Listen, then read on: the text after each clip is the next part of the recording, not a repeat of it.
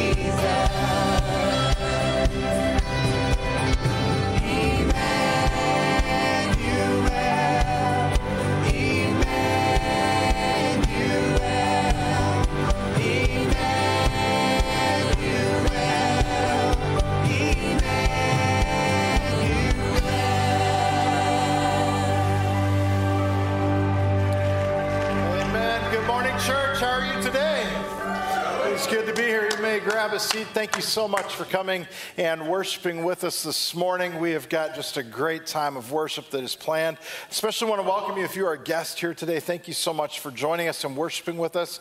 Uh, would love for you to take a moment and fill out the connection card that you'll find in the pew in front of you, whether you're a guest or even regular attender.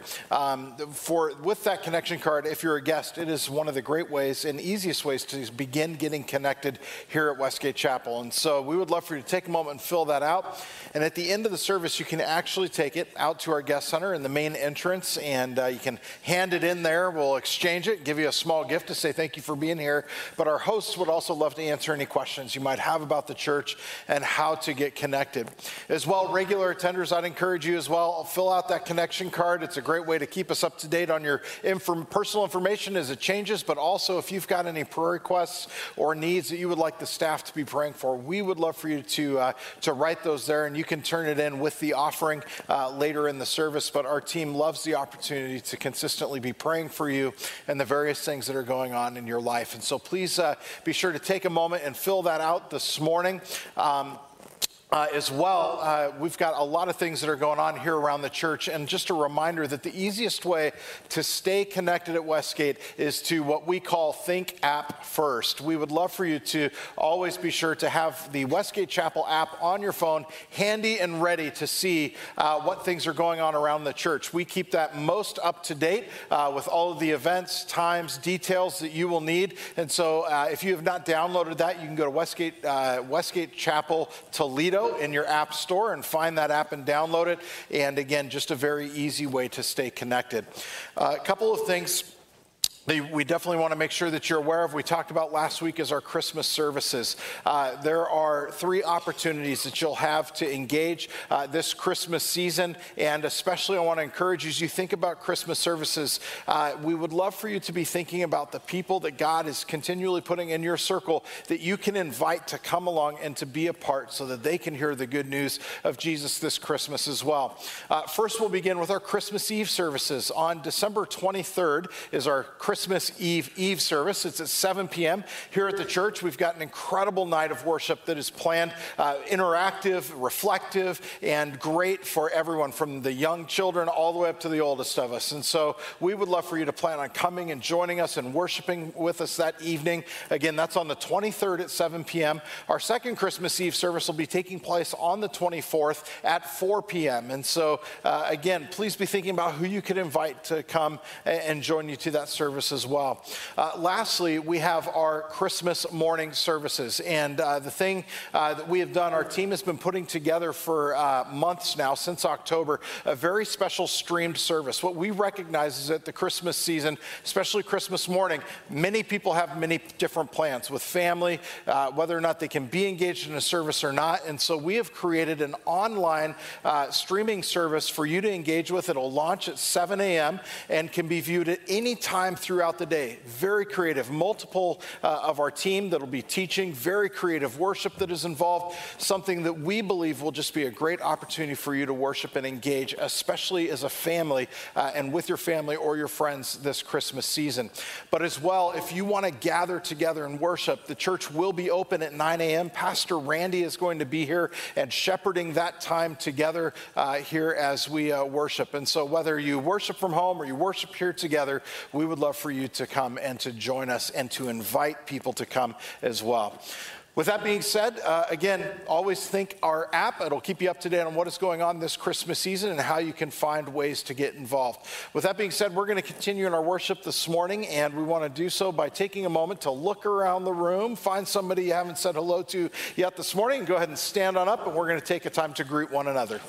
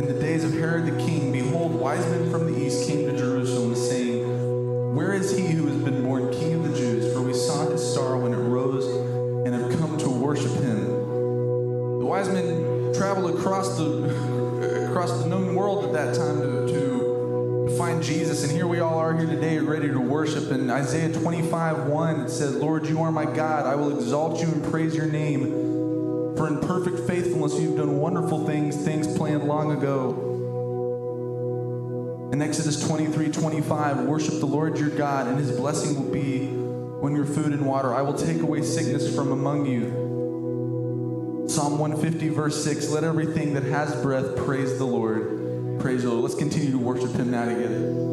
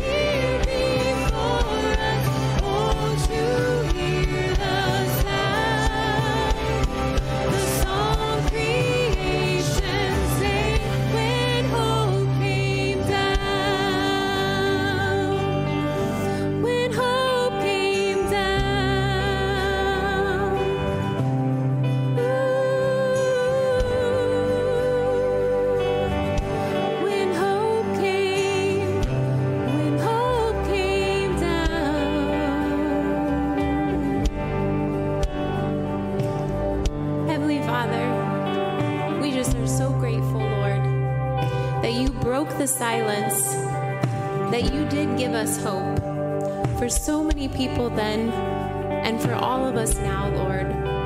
Not only did you provide hope in sending your son, but you spoke joy into our lives, Lord. Joy that could fulfill everything we would ever need, that we would ever ask for, Lord.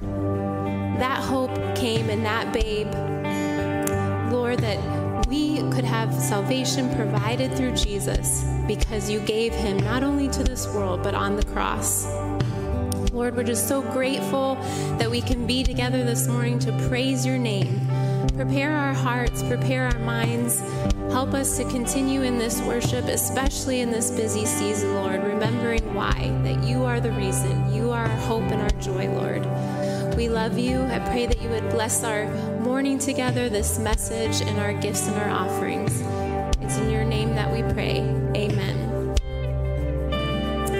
Like to invite you at this time to continue in your worship by passing the offering buckets.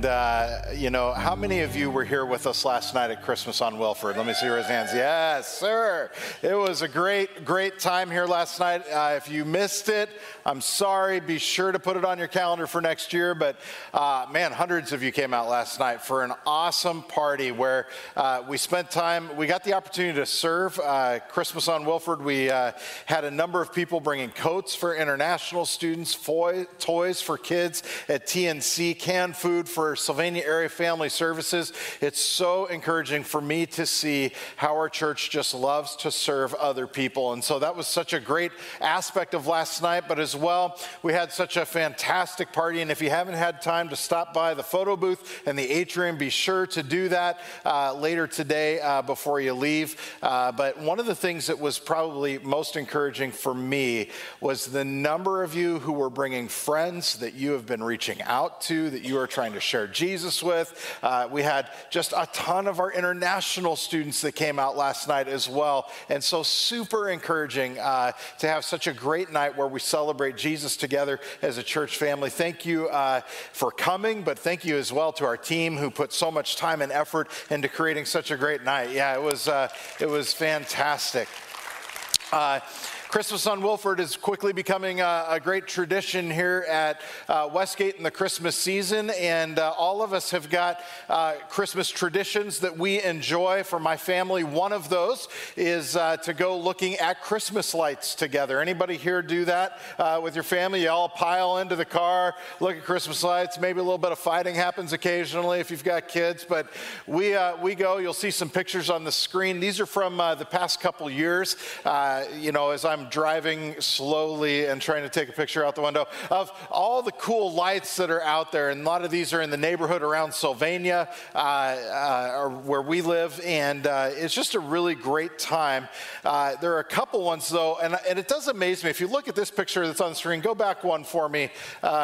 If you look at this picture, it amazes me how much money people will spend on lights just to do something like this. I mean, this house is covered from head to toe in lights, but I love doing it. I'm not quite that crazy, but there are a couple fun things that I love. I love snowmen, uh, and you'll see in this next picture uh, a very large snowman that somebody had out in their yard. One of these days, I'll, I'll spend the money on one of those big guys. Uh, but here's one of my favorite favorite things that we drive by almost every year. This is a mailbox that is out on the street covered in lights. There are no lights on their house, people.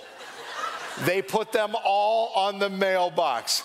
I thought it was genius. Like, I'm just like, that is the best. I'm hoping one of these years to drive by and see a blow up, you know, thing sitting on top of it. So, uh, really, really cool. Uh, but my favorite one, this is the one that gets me in the Christmas spirit every year Merry T Rexmas. Like, who, who doesn't want to celebrate Christmas with a T Rex, right? I mean, seriously, I love, uh, I love this. Uh, we actually, the very first year we got here, we drove through this neighborhood and saw this, and it is like destination number one for me every year to go see my, my T Rex buddy. So uh, we love going and looking at Christmas lights. Now, as I said, I'm not as crazy when it comes to lights. I kind of like to keep it simple, a little classic. You'll see a picture. This is a picture of our house last year. Did a little bit of lights out in the bushes on the tree, you know, little trees in the garden. It was just really fun. And after we set it up, and we enjoyed it. Last year at Christmas, uh, we took off right after uh, uh, I actually left on Christmas Day and flew out to California to spend time with our family that was out there at the time and had a great week together leading up to New Year's. And then we flew home. And when I got home, I was like, oh man, I still got all the Christmas lights up. I got to get those down. So I, I pretty much, we got in the house. And I'm like, all right, I'm going to go start taking them down. And I go and I begin to find that somebody has come while we were out of town and cut the connection point of all of our lights. And I was like, you've got to be kidding. Like the first one I found, I'm like, how did that happen? Those two wires were cut. And then as I kept going, what it seems like they wanted to do was make it so that when we plugged in our lights, nothing would come on. I just didn't turn them on, I was cleaning up.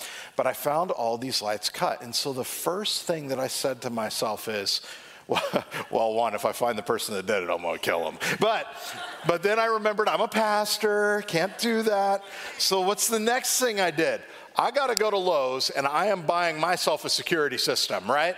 I was like, so I went and I looked at like the ring doorbells, the blink system. I needed cameras and I went and I bought cameras and I put them up all over the house, pointing in every single direction, keeping it armed at all times this Christmas season because if that person comes back, I'm catching them. And then we're going to talk about Jesus together. So, you know, right? What happens? when something threatens us in that way, when it looks like something, we, we have this like longing, I think, inside of each of us, searching for security from things in this world that might threaten us. And I want you to think about this truth this morning. What types of things threaten our sense of security? We're going through a series together uh, that is entitled All I Want for Christmas. And as we go through this series, we talked about last week the fact that there are a number of things that we search for, things that we desire in this life.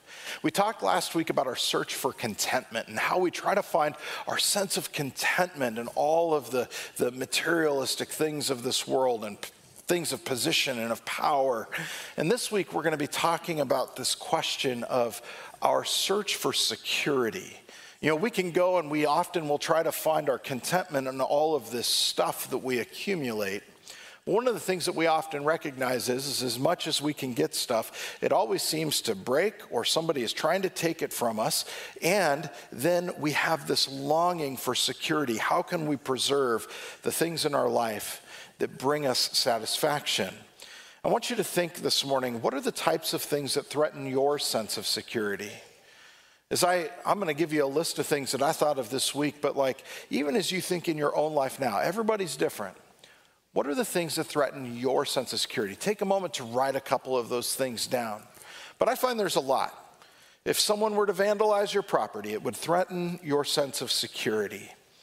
If someone were to break in your home, it would do the same. If someone were to threaten physical harm to you, it threatens your sense of security. Uh, worldwide pandemics affect our sense of security. Extreme weather events like hurricanes or tornadoes a rancorous political system in America, high inflation, a declining stock market, Christian values being attacked by our culture, a bad health diagnosis, loss of a job or a potential layoff, unexpected or major expenses, struggling or broken marriages, struggling or broken relationships with friends or family, the loss of a spouse, having to uproot and move your family wrestling with your own self image, There are so many different things in this world that seem to threaten our sense of personal security. And what I want you to see this morning is this is at the core of our search for security in this world is worry and fear that we will lose something that is important to us.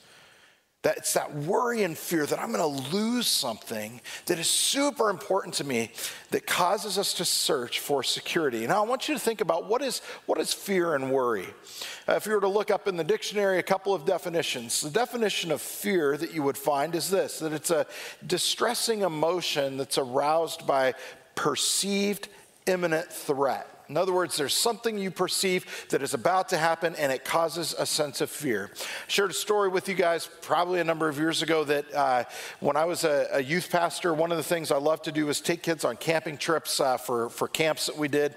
And we would go to Yosemite in Northern California often. And while we were there, we would camp. And one day in particular, while we were camping, there was a bear that came running through the campground area. And just across from our campsite, this bear runs up. He jumps up on a table table uh, where there was a small, nice little family sitting, little kids and mom and dad. And he jumps up on the middle of this table and grabs this large bag of Doritos on the table, takes it, and runs and runs away with it. Now, we're sitting there watching this entire thing take place. It was the funniest thing I've ever seen. And so, what is the most natural response? Let's go get pictures of this bear, right? So, me and this other guy named Bob. I was an intern. I was a little bit younger at the time. Bob was an older guy that was there as a parent and a leader on the trip. He loved photography. We grab our cameras. Remember, not bef- this was the day before we had really good cameras on our phones. And then all of the kids were like, "Hey, take our cameras." So they start piling on me all these disposable cameras, and we're like, "Okay, we're gonna go find this bear and get some pictures." Well, we find this large rock, and we climb up on this rock, and it's probably no further from here to the front pew, and we're sitting up here taking pictures of this bear who has so delicately opened this bag of Doritos and is taking them out, eating them one by one. It's like something you would see in a commercial. I'm not joking. I don't, I don't make this up. And he's eating, and we're kind of snapping pictures. It's one of the funniest things I've ever seen. And then all of a sudden, the bear freezes. And Bob says to me, Don't move. And the bear goes from a totally still position and lunges towards us and lets out this growl that I still hear in my nightmares. I mean, I literally, in that moment, every piece of fear that lived in the world surged through my body, thinking, I'm about to be mauled by a bear. Why in the world did I want to have a picture with him, right? And so, uh, he lunged, but then he kind of pulls back and went right back to eating his Doritos.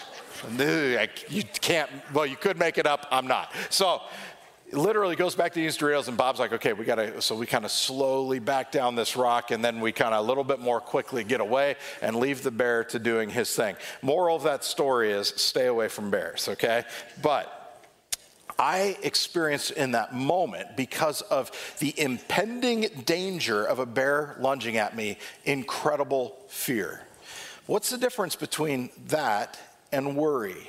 What is worry? If you were to look in the dictionary, worry is a distressing emotional response to an imprecise or an unknown threat that comes from your mind's interpretation of what could happen.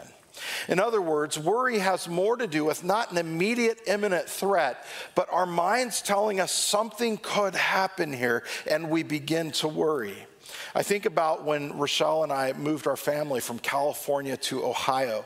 There was so much worry that went in that. The worry of leaving our family behind and our friends. And when we get to Ohio, will we have those friendships and those types of relationships? Worry about our finances of still owning a home in California and what's going to happen and what will that mean for our future. Uh, we didn't have answers. It wasn't like there was this immediate, imminent threat, but our minds were constantly telling us this isn't going to work out well. There might be something bad. And so it filled us at times with a sense of worry. That's the difference between fear and worry, the difference between an imminent threat and what our minds tell us. And what we see is at the core of our search for security in this world is fear and worry that we're going to lose something that is important to us. And when we search for security, what we truly are longing for is to be back in a place where we feel safe where life is in order the way that it was mo- supposed to be, and that the potential to lose something important to us, whether it's real or imagined, uh, it, whether it's real or imagined, is mitigated. But there's a hard truth for us to learn this morning, and it's this is that nothing is truly secure in a sinful, flawed, and broken world. No matter how hard we try to hold on to our stuff, or to live life the way we want and to do it in such a way that we feel complete security, it is impossible living in a sinful, flawed, and broken world. Why? Because sinful people like ourselves will always threaten our sense of security. A world that is in a state of decay and death will always threaten our security. Even our own penchant for making bad decisions will threaten our sense of security. And what we see is all of this goes back to where we talked about last week the fall of mankind, of Adam and Eve in the Garden of Eden with, with the Lord. The fall of man, our sin against God made all of this certain as the curse was placed on the world. Is that what is certain is that we cannot find security outside of God. But this morning, there is an answer. And we know that answer, and it's simple. The answer is Jesus. But it's the answer that we so struggle to cling to and to reach to when we wrestle with our own personal security. And so this morning, what I want us to do is to really do a case study on the destructiveness of unbridled worry and fear as we search for security in a broken world.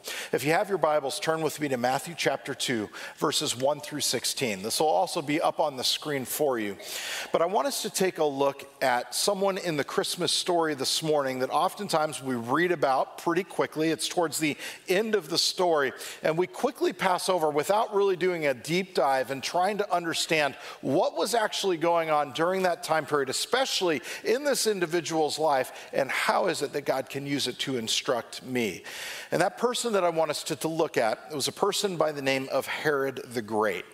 Herod the Great was a man who is a really good study for us on the destructiveness of unbridled worry and fear as we try to find security in a broken world. So if you have your Bibles, read with me in Matthew chapter 2, verses 1 through 16. It says this After Jesus was born in Bethlehem in Judea, during the time of King Herod, Magi from the east came to Jerusalem and asked, Where is the one who has been born king of the Jews? We saw his star when it rose and have come to worship him. And when King Herod heard this, he was disturbed, and all of Jerusalem with him. Keep that in mind. Not only was King Herod disturbed, but it says all of Jerusalem with him. When he had called together all the people's chief priests and teachers of the law, he asked them where the Messiah was to be born. In Bethlehem, in Judea, they replied, for this is what the prophet has written.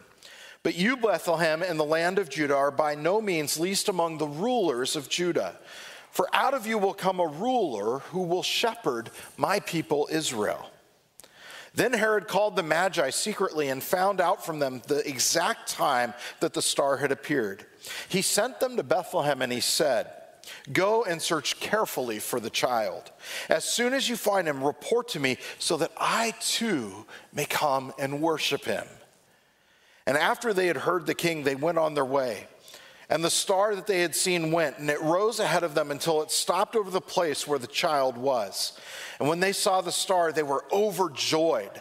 On coming to the house, they saw the child with his mother Mary, and they bowed down and they worshiped him. And then they opened their treasures and presented him with gifts of gold, frankincense, and myrrh. And having been warned in a dream, not to go back to Herod, they returned to their country by another route. When they had gone, an angel of the Lord also appeared to Joseph in a dream, and he said, Get up, take the child and his mother, and escape to Egypt. Stay there until I tell you, for Herod is going to search for the child to kill him. So he got up, took the child and his mother during the night, and left for Egypt, where he stayed until the death of Herod. And so was fulfilled what the Lord had said through the prophet Out of Egypt I called my son. Now, when Herod realized that he had been outwitted by the Magi, he was furious and he gave orders to kill all of the boys in Bethlehem and its vicinity who were two years old and under, in accordance with the time he had learned from the Magi. Talk about an uplifting passage of scripture at Christmas time. What we sit here is we start reading about this guy named Herod the Great, who seems to be this maniacal king, this maniacal leader, who is so caught up in himself that he is fearful of a tiny baby that is born in Bethlehem to a poor family, such that he decides that the only way to save himself from this tiny little baby is to what? Is to go into order that all boys under the age of two in Bethlehem would be killed and slaughtered. What is it that leads a person to be so terrified of losing their life, their sense of security, that they would go and do something this crazy? I want us to take a look at that this morning by taking a little bit of a deeper look at who Herod was. Letter A in your notes. At the time of Jesus' birth, Herod the Great was the ambitious and ruthless ruler of Judea under the hand of Rome. What we see as we, as we look into the historical record is that Herod the Great himself, at the time of Jesus, was a leader in Judea and really, Rome had its hand on him. He was basically working within, within uh, Rome itself. And I'll give you a little bit of more detail here in just a moment about how all of that worked. But the first thing that we see is this Herod's name, he was often referred to as Herod the Great, revealed his ambition to make a name for himself among the world's rulers. If we just jump back to last week's message and talk about our search for contentment, for Herod, he found his contentment in all the wrong places. All the things of the world that he could amass for himself, he wanted to find contentment in it. And you can see that as we look at some of the things that he did in his life. One of the things that he did is this is that we learn from the historical record that Herod the Great enacted policies that would bring incredible economic prosperity to the area of Judea. Uh, one of the things that they said Herod learned is that oftentimes what people would do is when they wanted to build something, they would basically take slave labor and force people to build things that they wanted to have built. Herod had an ingenious idea though, and the idea went like this What I will do is I will pay workers, not just enslave them, I will pay them to go and to build things for me. And when I pay them and give them money, what are they going to do with that money? They're going to spend it on themselves, on their livelihood. And they're going to go and they're going to pour that money into other farmers, into other merchants, into other people that are going to take that money and what they're going to do with it is spend it on themselves. Basically, what he did is created a system of a circulation of wealth that would happen within the community. And because of that, it brought incredible economic prosperity by bringing jobs to people that would then take their money and pour it into others. What it also did is it created a greater base for him to have tax money for the kingdom. This circulation of wealth then would bring wealth that would enable him to do even greater things to bring himself more wealth and more power. A second thing that he did in order to bring this economic prosperity is that he opened up international trade to that area. Uh, he was completely reliant to bring in international trade. You had to have a port, and the only ports that he could get his hands on at that time would have charged Rome. Rome is the one who actually owned those ports, but they would charge an incredible amount of money, import duties on things that it would severely affect the wealth that would come in. So what did he do? Is he gained economic prosperity your next bullet. He built the port city of Caesarea. The port city of Caesarea, if you were to go there and see it today, is something incredible to behold. To think that Herod the Great built this himself. It's this beautiful city. You'll see it back here that sits out on the Mediterranean Sea.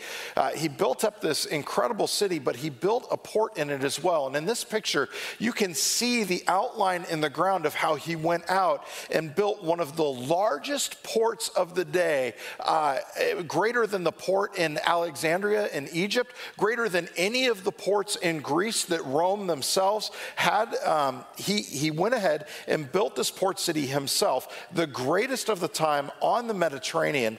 And as we read in the historical record, it tells us that Caesarea became the gateway to the Mediterranean for the highly lucrative spice trade from India. It brought incredible wealth into Judea. Because of this port as well, Israel became one of only two suppliers of raw glass for the entire Roman world. In other words, his control of trade continued to also generate incredible wealth. With all of this wealth, he would continue to build his own kingdom and develop this name of Herod the Great. One of the next things that he built, and again, you can go see this in Israel. I went and saw it when I was there, is an aqueduct. This thing is a marvel to behold to think of how he built this back in, the, in these times. But he basically went and figured out that in order for Caesarea to actually uh, thrive and function, he needed to bring a source of pure, clean water into the city to make it sustainable. And so he built this aqueduct that was basically ran five miles northeast of Caesarea to the foot of Mount Carmel where there were springs. And he channeled the water in this raised aqueduct all the way to the city, providing enough water for 50,000 residents to live within the city. It was an incredible marvel of that day. Not only that, he continued to take his resources and his money and pour it into some incredible palaces that he built for himself. One of those is in a place called Masada. Again, you can go to Masada today and see that it is a palace uh, complex and, and basically city that resides on top of a hill out in the Judean wilderness, kind of on the east side of the Judean wilderness. And there he built, and you can see this in the picture, two palaces into the side of this incredible mountain, and then a city that literally sat on the top. Uh, it was an incredible feat for him to do that. He also, another thing that he did was that he enlarged and updated the temple in Jerusalem. And this was done gaining favor, no doubt, with, with the Jews. It is said that he built the temple complex in Jerusalem to a size and magnificence that it had never enjoyed, even greater than the time of Solomon. The picture you see that's up on the screen is a model that sits in Israel today of the Temple Mount that sits there, of Herod's temple complex. It was an incredible thing to behold in that day and age. Finally, he built another temple, or another palace, if you will, uh, called Herodium. Herodium was, uh, again, uh, a huge palace that he built on a hill that was outside of Jerusalem. It was built in a place where he won a battle against a group of Jews. And he basically took a natural hill. And I want you to pause and look at this picture.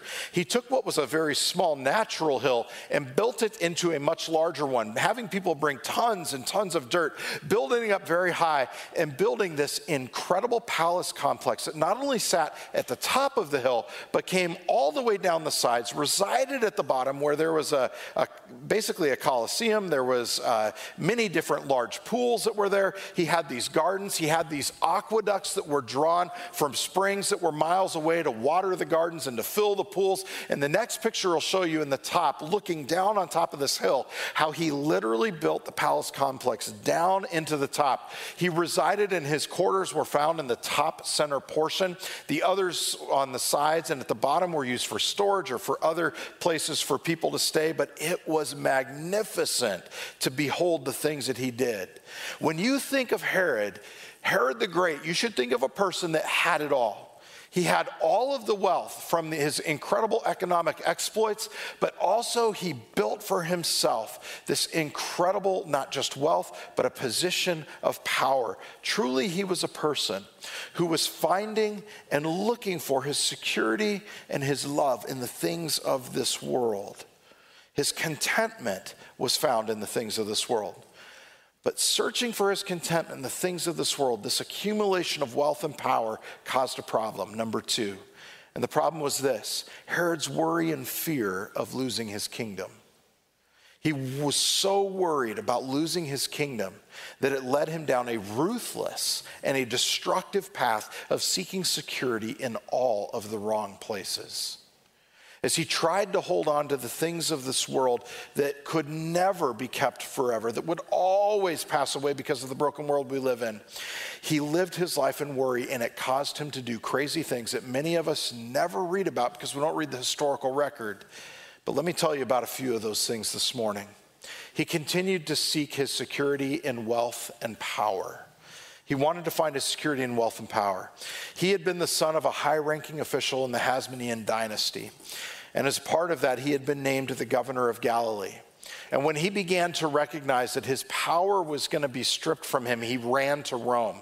And Rome essentially made the decision, the Roman Senate decided that they were going to give him the title of King of the Jews. And they were going to ask him to go back to Judea and to conquer the people that were there. And then he would be the ruler that was set over that area. And so he looked for wealth and for power in order to hold on to the things that he wanted most out of this life. And so the next thing is once he conquered Judea and he began to rule, he set out on a course also of people pleasing.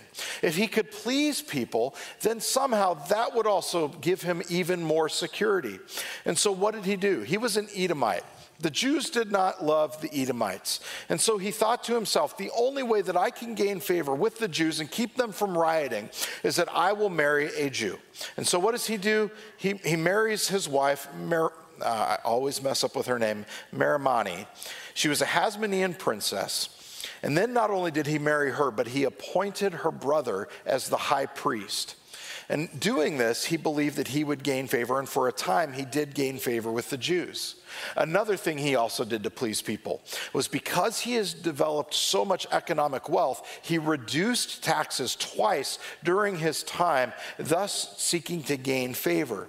He continued to enact policies that would bring about economic prosperity because if people had money, they would be happy and they would support you and you would feel secure. But that never lasts, and it didn't. And he began to live in constant fear that people were trying to take his kingdom away from him. And as he feared for his own personal security, again, it led him to do crazy things. I showed you two of the fortresses on Masada and then also uh, uh, Herodium that he built for himself. But if you look into the historical record, Herod the Great actually built about 15 palaces for himself all throughout the land, in different corners and different pieces of the land.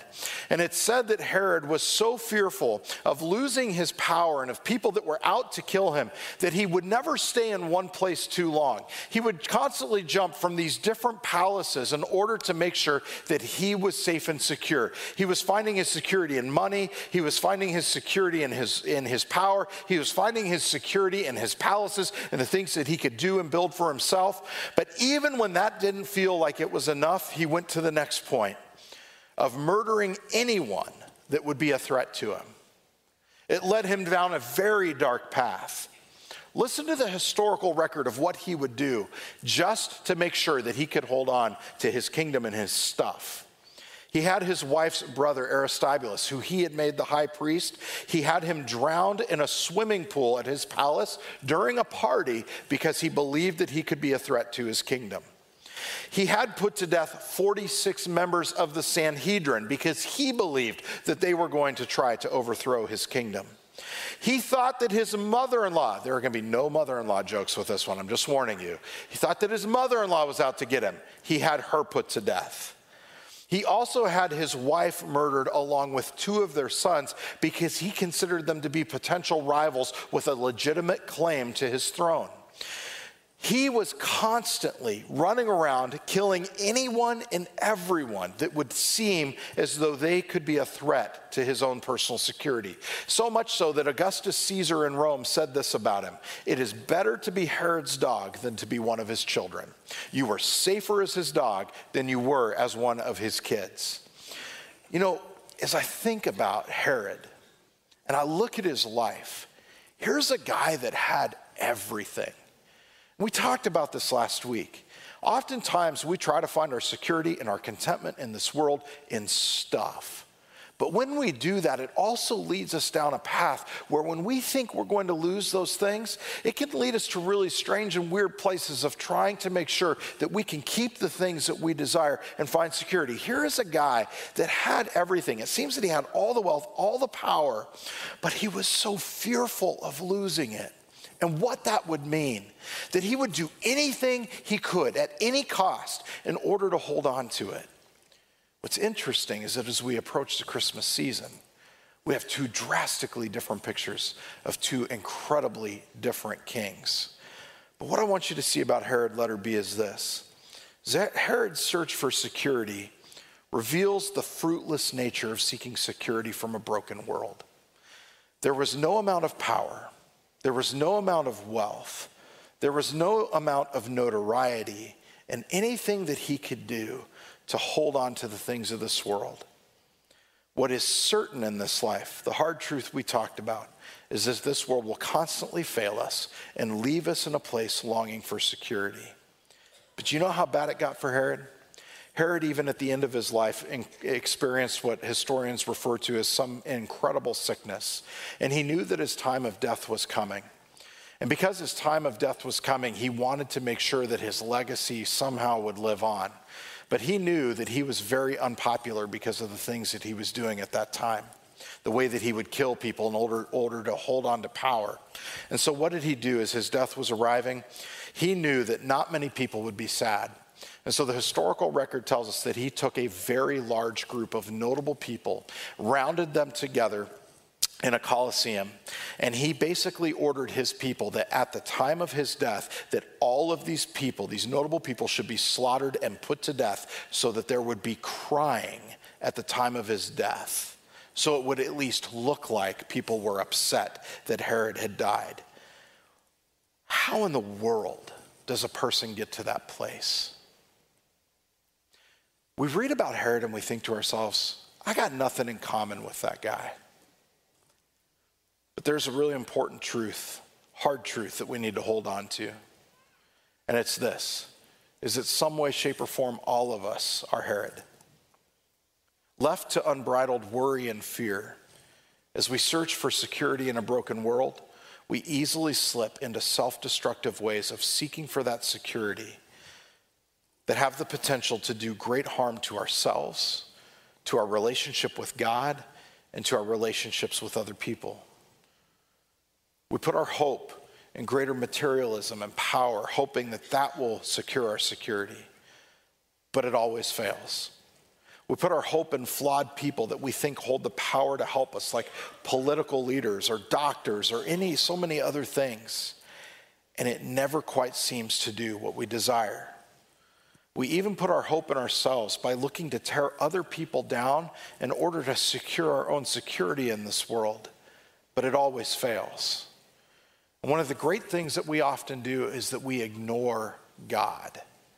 And in the process, we bring great destruction to our relationship with Him. Maybe we haven't murdered people. Maybe we've not quite gotten down just as far as Herod the Great did. But that doesn't make the damage that is done to us, to our relationship with God, and our relationship with others any less. And so this morning, as we consider this truth, I want us to wrestle with this. How then does the Prince of Peace, how does Jesus himself, God, sent in human form into this world, how does the Prince of Peace guide us when it comes to overcoming our worry and our fear so that we can find the security that we actually long for. If you have your Bibles, I want you to turn with me to Matthew chapter 6, and we're going to look together at verses 25 through 33. Again, these will be on the screen for you. But Jesus himself, in his earthly ministry, speaks to this issue of where it is that we actually find our security in this world. And here's what he says He says, Therefore, I tell you, do not worry about your life what you will eat or drink, or about your body or what you will wear. Is not life more important than food and the body more important than clothes? Look at the birds of the air. They do not sow or reap or stow away in barns, and yet your heavenly Father feeds them. Are you not much more valuable than they? Can any one of you, by worrying, add a single hour to your life? And why do you worry about clothes? See how the flowers of the field grow? They do not labor or spin, yet I tell you that even Solomon in all of his splendor was dressed like one of these. If that is how God clothes the grass of the field, which is here today and gone tomorrow, will he not much more clothe you, O you of little faith? So do not worry by saying, What shall we eat, or what shall we drink, or what shall we wear? For the pagans run after these things, and your heavenly Father knows that you need them. But seek first his kingdom and his righteousness, and all of these things will be added to you as well. As we think about how Jesus instructs us, even in this passage, with how we overcome our worry and fear as we seek to find security in this world, letter A, I believe the most important thing that we can see is that we must never forget who is in control. As we search for security, the one thing that we long for is to be able to control our environment. But much like Herod, we find ourselves in a position that as much as we try in our own strength and our own power to control our environment, we are never able to do so. You know, one of the things that I saw uh, years ago during one of our elections.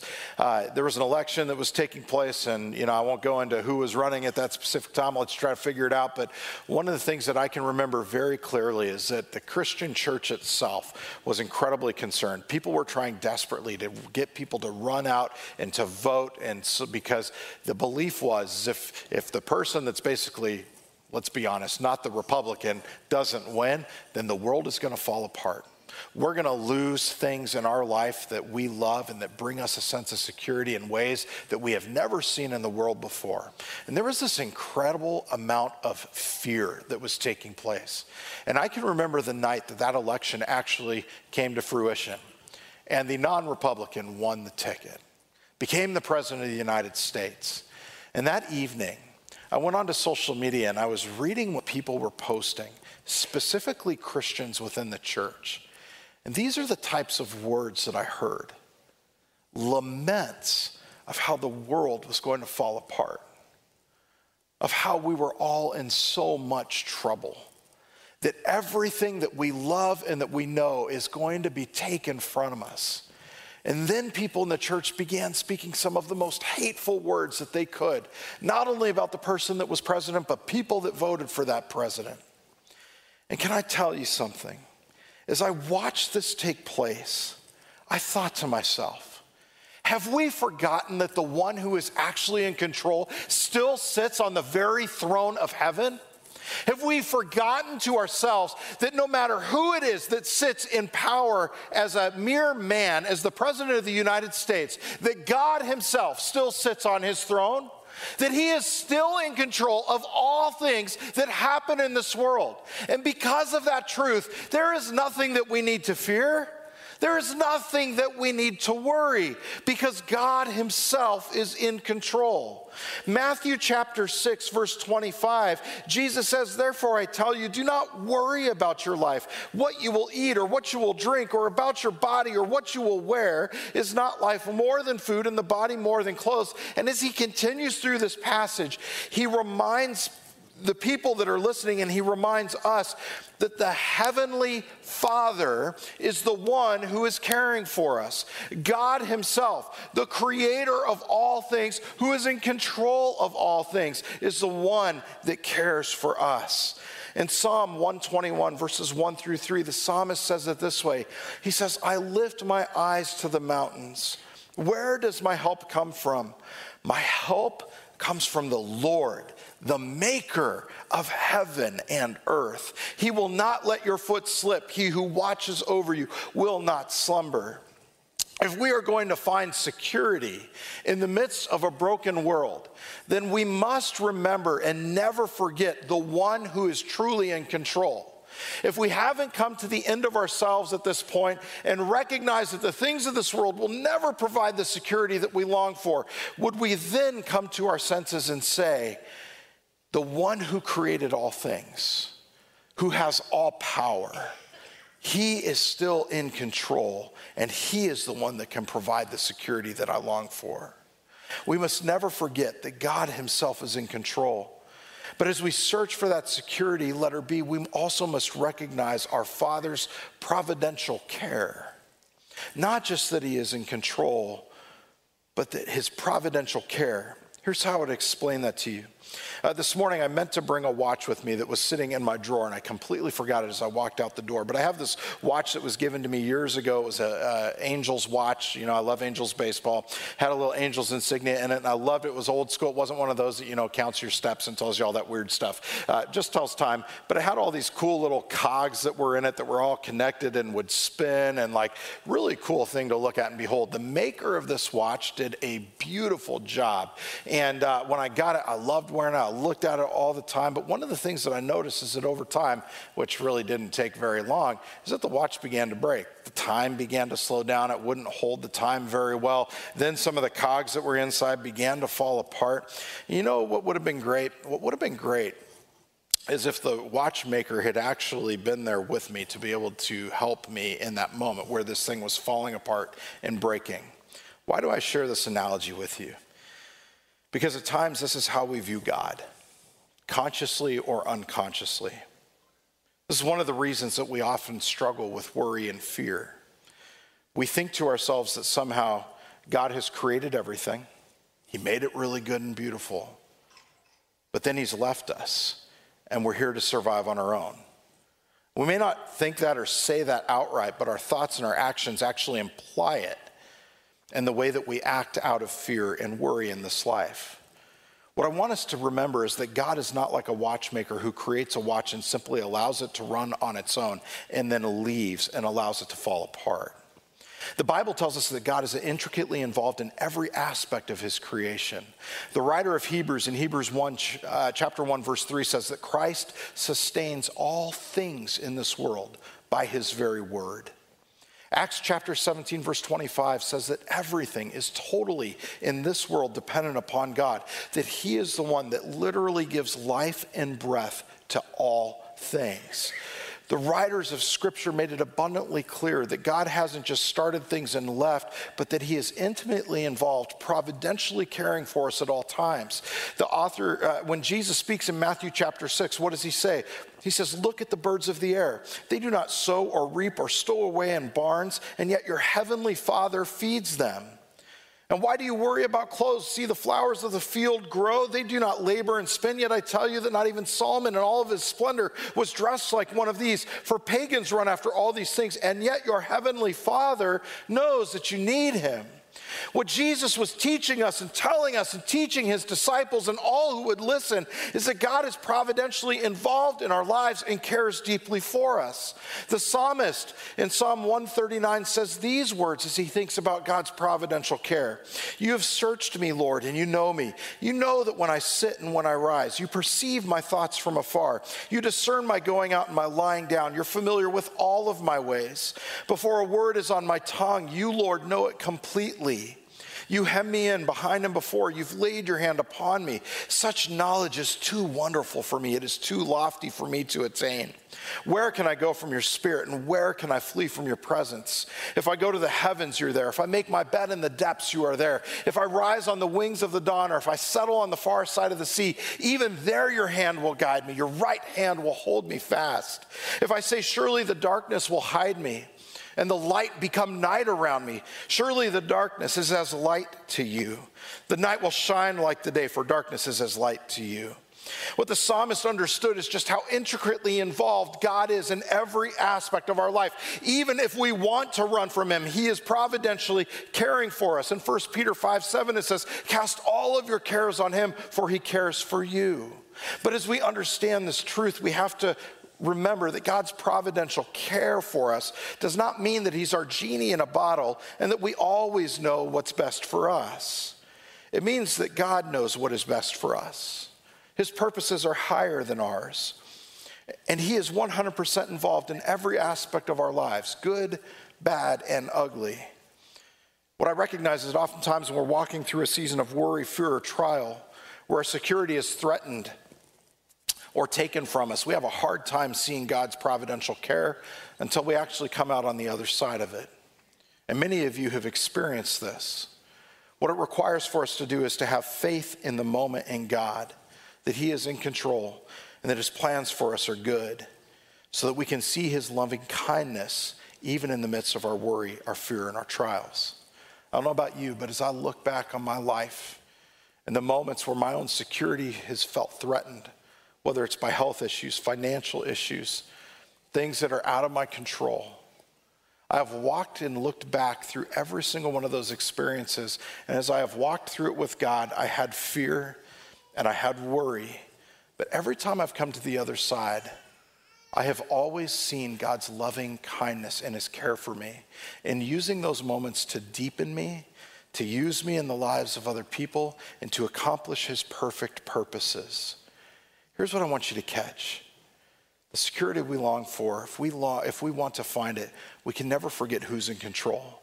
We need to remember God's providential care in our lives, but also let her see we must remind ourselves of the great value that we hold to God. Matthew chapter 6, verse 26 and 30 say, Are you, as it speaks of the birds of the air, not much more valuable than they? Or if that is how God clothes the grass of the field, which is here today and gone tomorrow, thrown into the fire, will he not much more clothe you, O you of little faith? You see, the greatest proof of God's care for you and your value to him is that God himself became a man. And he allowed himself to come down into this world, to be born as one of us. That even though we had rejected him and sinned against him, that he would live so that he could die to pay the penalty for our sin so we would be restored to him. Is there any greater proof of God's care and his love and to show us that we can trust him? Paul says in Ephesians chapter 2 but God, being rich in mercy, because of the great love with which He loved us, even when we were dead in our trespasses, made us alive together with Christ. It is by grace you have been saved. And He has raised us up with Him and seated us with Him in the heavenly places in Christ Jesus, so that in the coming ages He might show us the immeasurable riches of His grace and kindness towards us in Christ Jesus. As we long for security, we need to understand that we need to look to the one who is in control of all things, to understand that he cares for us and that he has proven that care and the value that we have through the sending of his son that we celebrate this Christmas season. And lastly, letter D. Because of all of this, we must keep our focus on the matters of eternity instead of temporary concerns. Jesus ends this passage by saying, But seek first his kingdom and his righteousness, and all of these things will be given to you as well. What Jesus draws our mind to anytime he talks about the kingdom of God or the kingdom of heaven, he's talking about God's kingdom here and now in the present, that we get to participate with God in his kingdom work in this world. But he's also reminding us of a future time where we will reign with God forever in his kingdom. And he calls on us that in the midst of a broken world, where we think to ourselves that maybe the things of this world will bring us the security and the satisfaction that we long for, the place that can only be found is in God.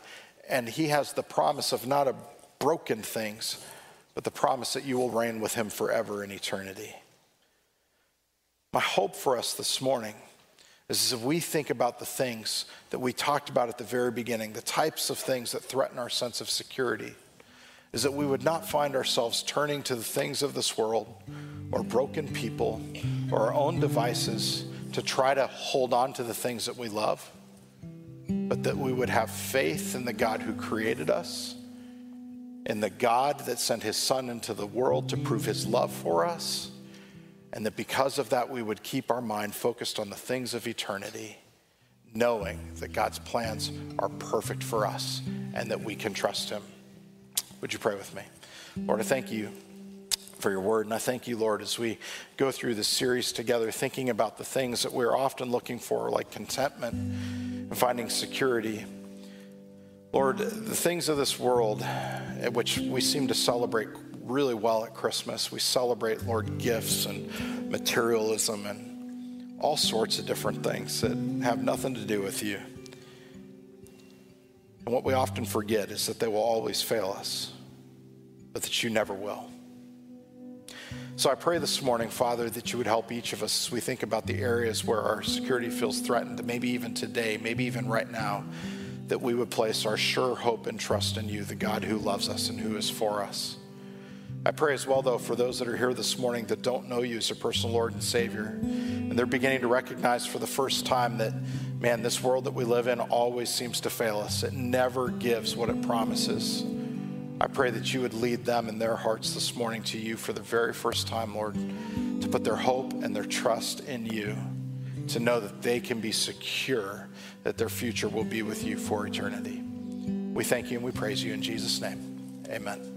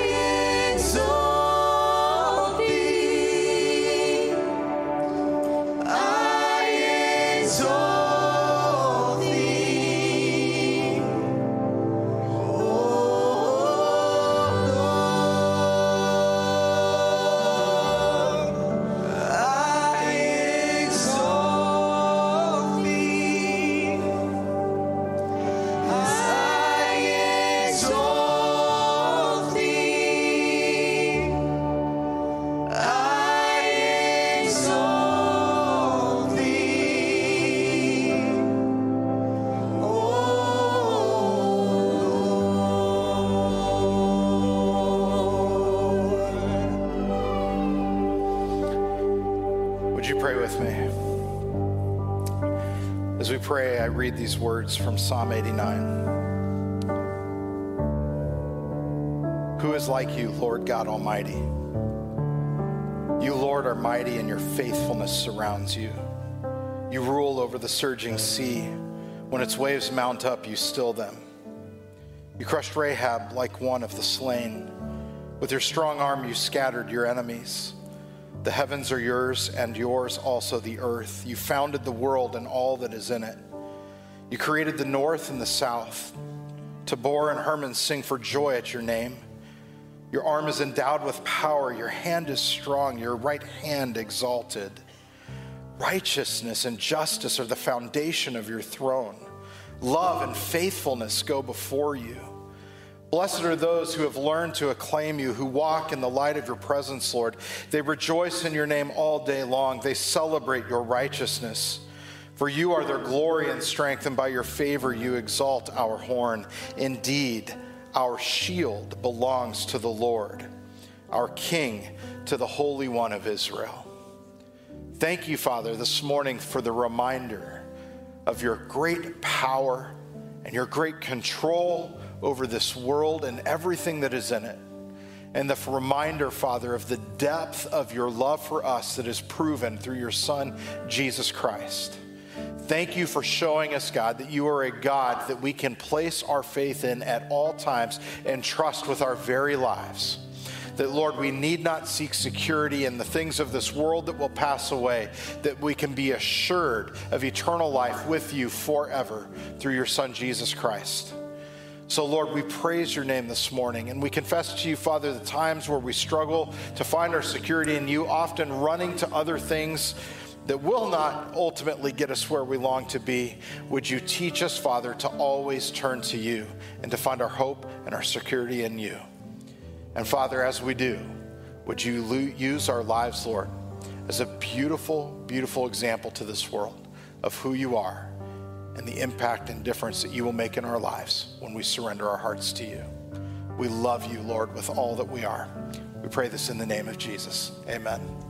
Church, thank you for worshiping with us today. If you have any prayer needs, uh, we've got Diana and uh, Chad over here this morning, part of our prayer team that would love to pray with you.